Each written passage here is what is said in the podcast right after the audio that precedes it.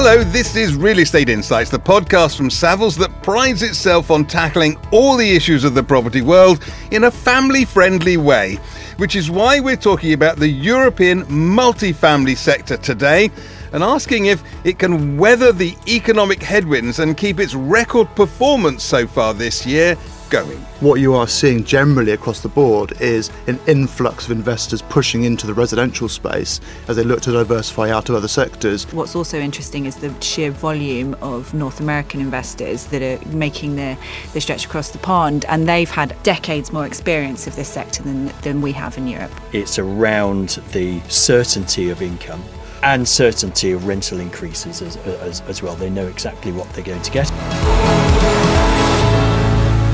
I'm Guy Ruddle. I'm delighted to say that I have three of the brightest minds from the Savills family with me, none of whom are strangers to real estate insights. They've all been here before. Polly Simpson is head of multifamily development in the operational capital markets team. She's advised clients on the delivery of over 50,000 multifamily and single family homes across the UK. Polly, hello. Nice to see you again. Nice to see you too, Guy. Marcus Roberts is head of Europe for operational capital markets. He specialises not just in multifamily, but also in student accommodation, co living, and senior housing. Welcome back, Marcus. Thanks, Guy. And Richard Valentine Selsey is head of European Living Consultancy and is the lead author of the European Multifamily Spotlight Report. Richard, welcome back to you. Great to be back. Right, let's get going on this. I think we probably need to start, Polly, with with a sort of an explanation of what multifamily actually is, if that's okay. That's perfectly fine. Multifamily is a purpose built rental community designed from the offset for the renter, but with professional management and single institutional uh, ownership. It should give security of tenure and also a different kind of feel of community around amenity spaces to to its residents. So it's quite specific. It's you know it, it's not just you know a bunch of flats? Well, a good, a well-designed bunch of flats will still be a good build-to-rent development, but there are some certain design elements that that investors and um, owners, operators look for that that should facilitate just a, a different kind of living with, with a bit more interaction from with every tenant. And is there a sort of size? You know, is there a sort of minimum number of? I don't know whether you call them units. Doesn't yeah. sound very family-friendly to call it a unit, but you know. Um, there, there probably isn't a minimum size. I think that planning policy defines anything over 50 units, but typically investors are looking for economies of scale.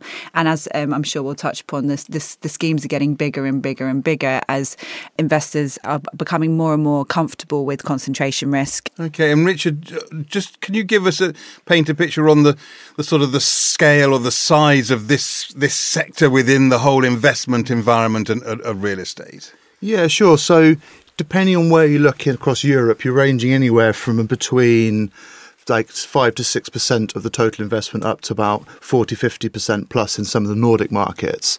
Now, what you are seeing generally across the board is an influx of investors pushing into the residential space as they look to diversify out of other sectors, and that's really driving an uptick in the overall concentration of volumes into residential spaces.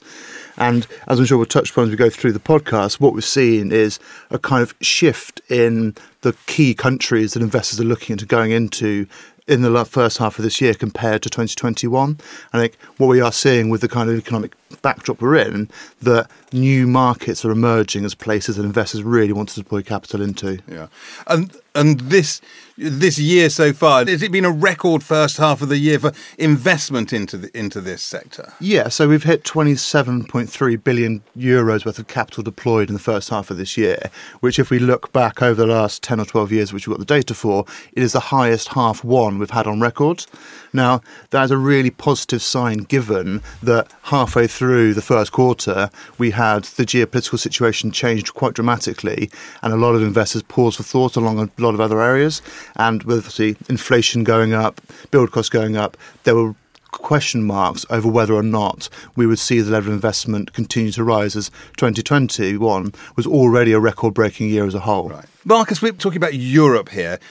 Can you talk about Europe as a single entity in this market, or, or, or are the different countries, you know, very different? The European market is has been relatively two paced. Uh, you had the more mature institutional multifamily markets of Germany, Netherlands, uh, and probably some of those Scandinavian countries uh, as well uh, that are that have sort of paved the way for, for, for multifamily investment from large scale investors and then operators. What we are seeing is a period of catch up uh, in those less mature markets, such as Southern Europe, such as the UK and Poland, where uh, up until now, home ownership had been a key driver of, uh, of, investment into real estate by individuals or by small scale landlords. Yeah.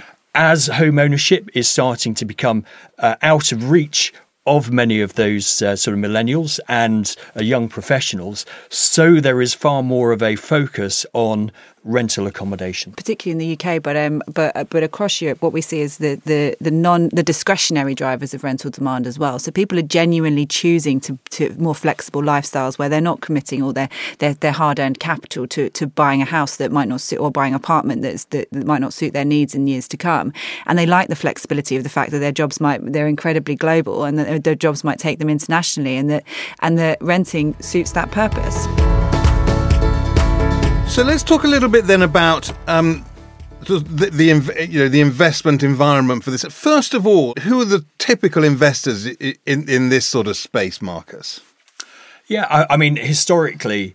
Uh, it has been sort of very much sort of focused in country by large scale institutional investors, you know, some of whom are now listed on the various sort of stock exchanges, such as the likes of sort of Vonovia in Germany, through to the pension funds, insurance companies like an M&G, uh, Allianz, uh, a union investment as as such, who are now wanting to diversify their exposure to real estate away from retail, office, and logistics into the residential marketplace and residential being living so from student through multifamily and co-living and then into sort of senior housing yeah, I, th- I think that's ex- exactly right. And what's what's also interesting is the sheer volume of North American investors that are that are making the the stretch across the pond, and they've had, as you've mentioned, Guy, decades more experience of this sector than than than the, the than we have in Europe no one's mentioned PE yet, or was private equity part of what the, your, your list there, Marcus? It...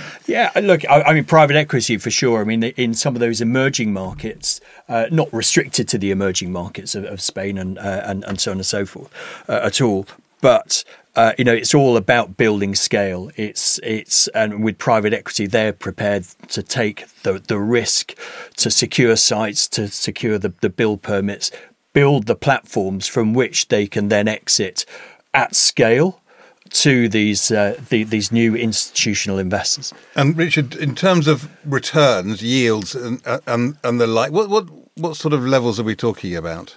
So that very much depends on where you are across Europe. So I think reflecting on what Marcus was saying, you look at the more well-established, mature markets, and they typically have your like your lower yields. So you look at some of the German cities, and your prime yields probably around that two and a quarter to two and a half, but going up towards close to four and a half when you're moving out towards Eastern Europe reflecting like the level of risk investors attached to what they're going into and the availability of the right type of product to invest into and what they're needing to do to do it.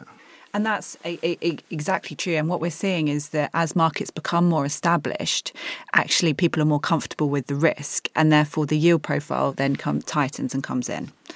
Yeah. yeah. and that's sort of underpinned by you know the chronic undersupply of uh, I think sort of purpose-built accommodation.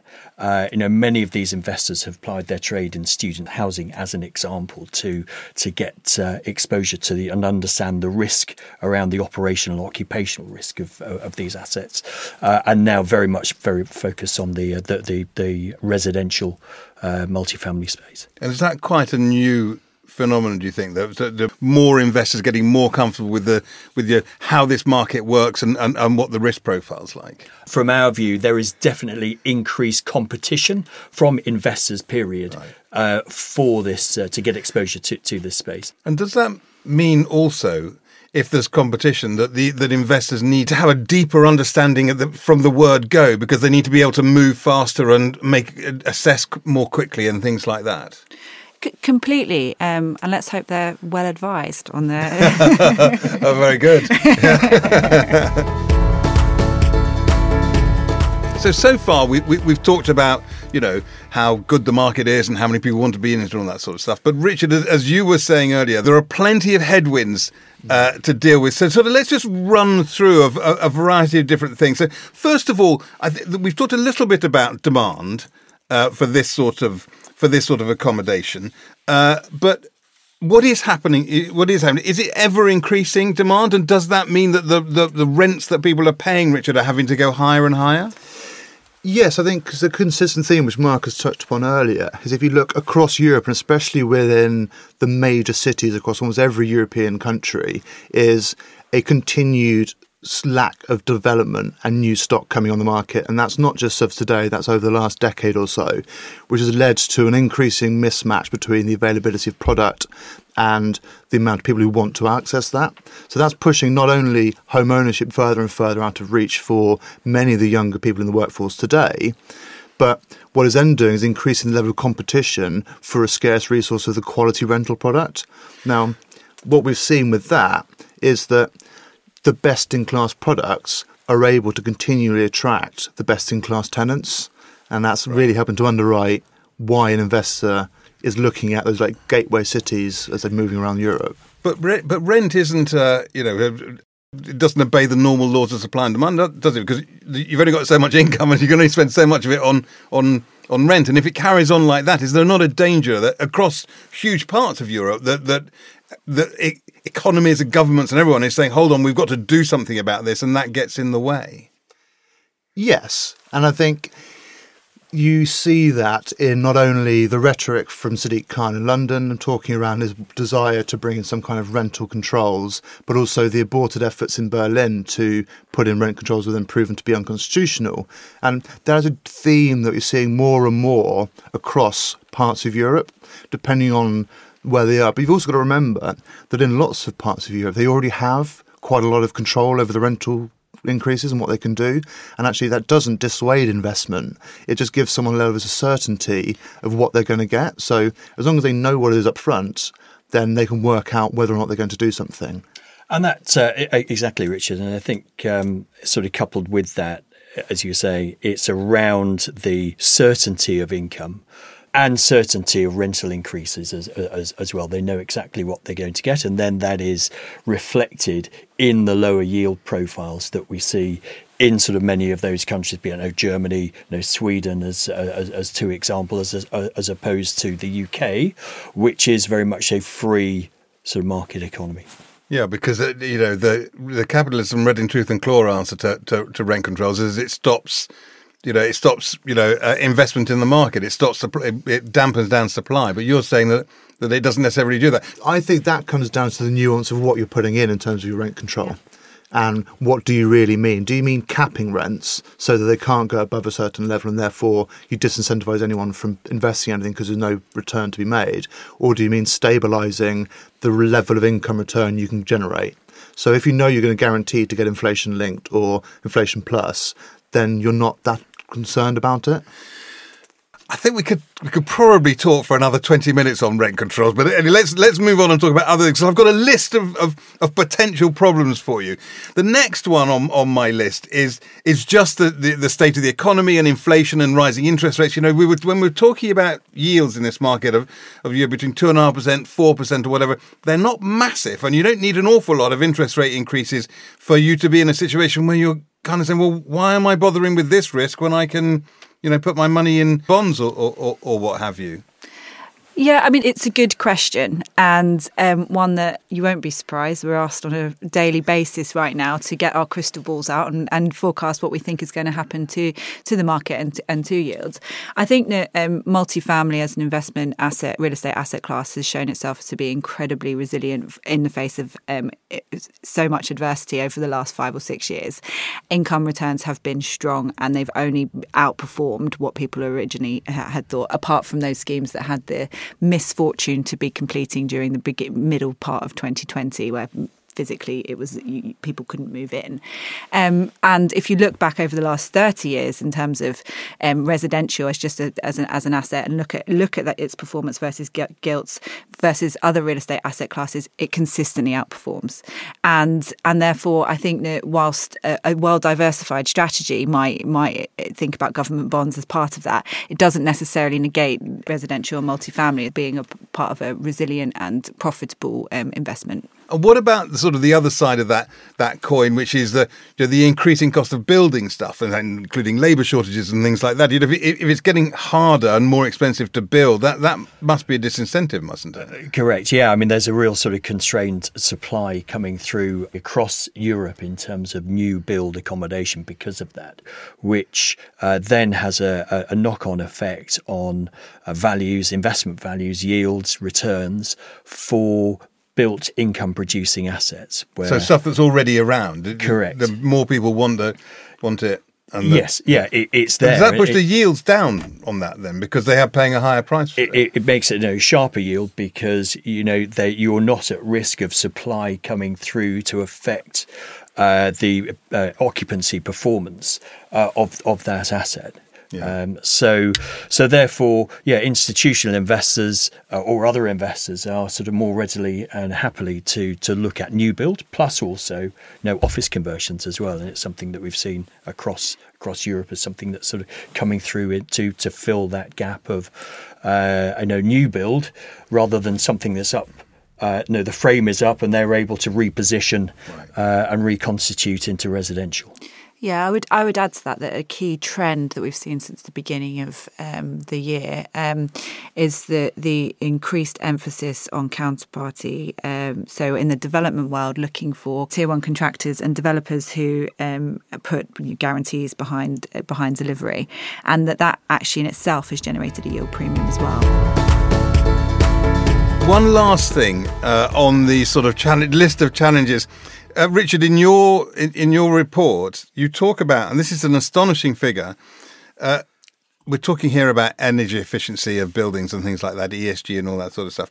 275 billion euros is needs to be spent to improve the energy efficiency of buildings across the EU. Is that, have you done your sums right? Um, yes, thankfully, because I found a report done before the European Commission to look directly at what they needed to do. Because um, as with all things, there's been a slight delay with getting 27 countries to all agree on what they need to be doing, and have finally decided that by 2050 they want to be carbon neutral. And they've realised that a large proportion of their current emissions come from their housing stock and their office stock. So what you're seeing here is not only a red flag of where there are potential challenges down the line, but from an investment point of view, the opportunity to come in and find ways to generate additional value in, in buildings and properties you're developing or bringing on. So whether that's repositioning and repurposing existing stock or going down the much higher energy efficiency route of new builds that you put forward. Yeah, I think energy um, and sustainability is an area where multifamily and multifamily investors can really make a difference to the quality of housing stock and sustainability um, objectives.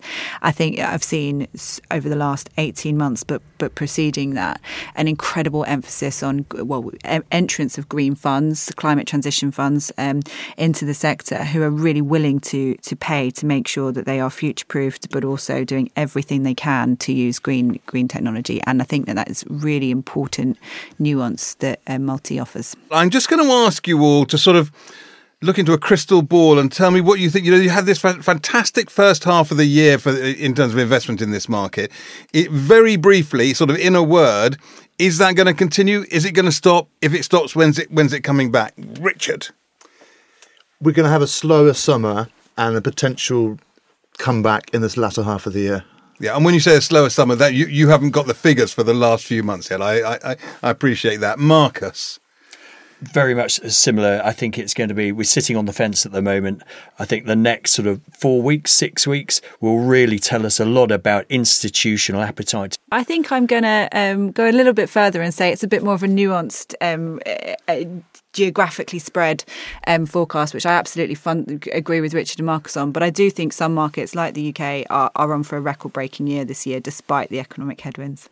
You're absolutely right, Polly. There will be geographical nuances uh, across the European landscape. Uh, you know, such as those in say Poland uh, and Spain, where the, the emerging markets where there are established private equity firms who are developing portfolios of scale to sort of five to 10,000 units, and they will continue to do so regardless of the, I think, of the, the economic uh, climate uh, in the multifamily space. We can't go without doing uh, Tell Me Something I Don't Know, this little feature where you have to come up with a little nugget of information to tell me and our, and our listeners something that makes us go, ooh, that's a surprise, or, or, or something like that. Who wants to go. Let's, I think we should save Richard for last because he's looking at his papers and working out which of his 400 statistics he's, he wants to come up with. Polly, why don't you go first? I'll go first. So we're myth busting today, um, and my key stat is that um, we, we studied uh, multifamily affordability ratios and decided that actually, as a kind of percentage of as a ratio of gross income, multifamily is just as affordable as um, the private rented sector. So, Richard, I've built you up. Have a go. So I'm going to go back to the point we were talking about earlier in terms of geographical diversification and the fact that so over the last five years we've seen 41% of investment into multifamily come from cross-border investors and that's something we expect to see going up. Well, listen, thank you all very much for that. That's been absolutely fascinating. We may not have delved into the full depths of the detail of this subject. There's so much to talk about. If you want to do that, you'll find Richard's European Multifamily Spotlight report on the research section of the Savills website, savills.co.uk slash research. It's also on the Operational Capital Markets uh, website and follow Richard on LinkedIn. Uh, that's it for this episode of Real Estate Insights. Thank you very much for listening and see you next time. This podcast is for general information only and should not be considered professional advice. Savills accepts no liability or responsibility for any direct, indirect, or consequential loss arising from the use of, reference to, or reliance on this podcast or its content. Savills makes no warranty as to the accuracy of the information in this podcast. This podcast and all copyright in this podcast is the property of Savills, and it shall not be used, reproduced, or quoted in whole or in part without Savills' prior written consent.